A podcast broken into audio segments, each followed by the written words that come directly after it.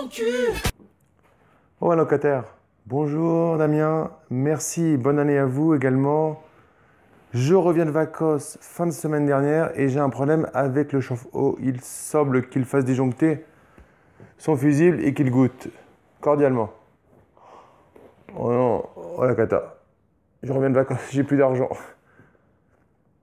Bon, j'arrive, hein, je, gère ça et j'arrive.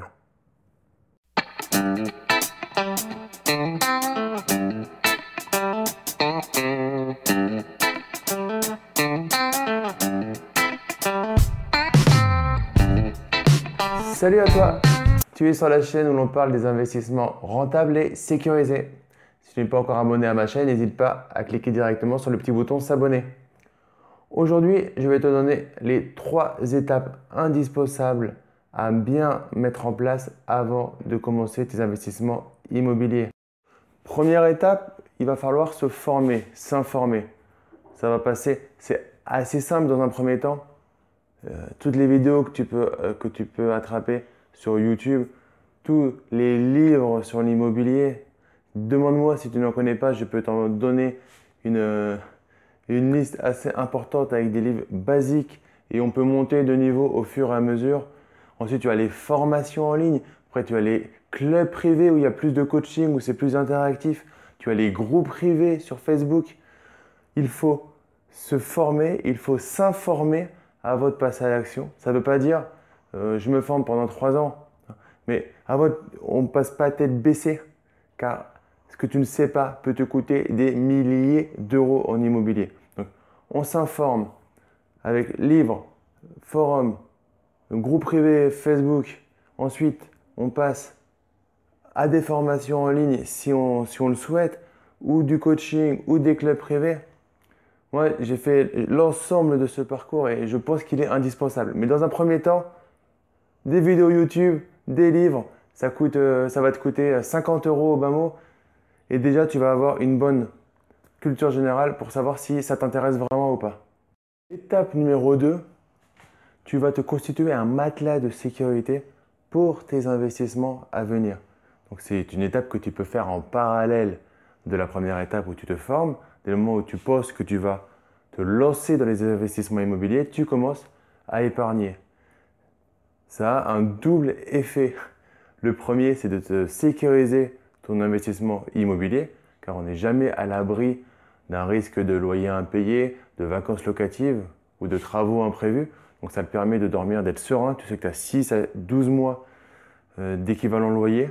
Donc si tu as bien fait ton, ton, ton calcul, tu es largement au-dessus de 6 à 12 mois de remboursement de prêt. Hein. Si tu me suis, tu comprends bien ce qu'il faut faire entre euh, loyer et, euh, et prêt immobilier.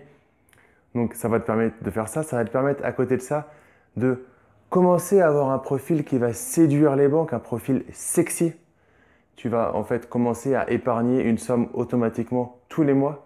Donc tu vas faire un virement automatique vers un compte d'épargne tous les mois. Donc quand tu vas arriver six mois plus tard et, que tu auras trouvé ton bien immobilier et que tu vas aller voir les banques, le banquier va prendre tes trois derniers relevés, il va voir euh, virement 300 euros, euh, épargne, préparation projet immobilier, etc. Il va voir que tu que n'es pas quelqu'un qui se lance dans l'immobilier euh, tête baissée sans avoir rien fait. Non, tu as préparé ton coup, tu as épargné. Donc toi, ça va te permettre d'être confortable. Le banquier, ça va le rassurer. Et bizarrement, si tu rassures le banquier, il a plus de chances de te prêter sans apport. Parce que tu vas augmenter ton, scoring. Donc c'est tout à fait étonnant. Mais on va demander de l'argent à des gens qui n'en ont pas. Et on va, le banquier va moins demander d'argent à des gens qui en ont. C'est comme ça. Donc, on fait attention à garder ce matelas de sécurité. Par contre, c'est-à-dire on ne le met pas dans l'apport, on se le garde de côté une fois qu'on a fait l'investissement immobilier. Étape numéro 3, très importante et que les gens ont tendance à oublier ou à mettre un petit peu de côté, c'est de s'entourer, de se créer un réseau de personnes qui vont pouvoir t'aider, t'assister pendant ta vie d'investisseur immobilier. Je parle d'autres investisseurs, l'idéal d'avoir un mentor, d'autres investisseurs chevronnés, des personnes qui sont aussi investisseurs comme toi, débutants ou euh, d'un niveau intermédiaire. Je parle aussi d'avoir un banquier, voire un courtier, d'avoir un artisan ou des artisans.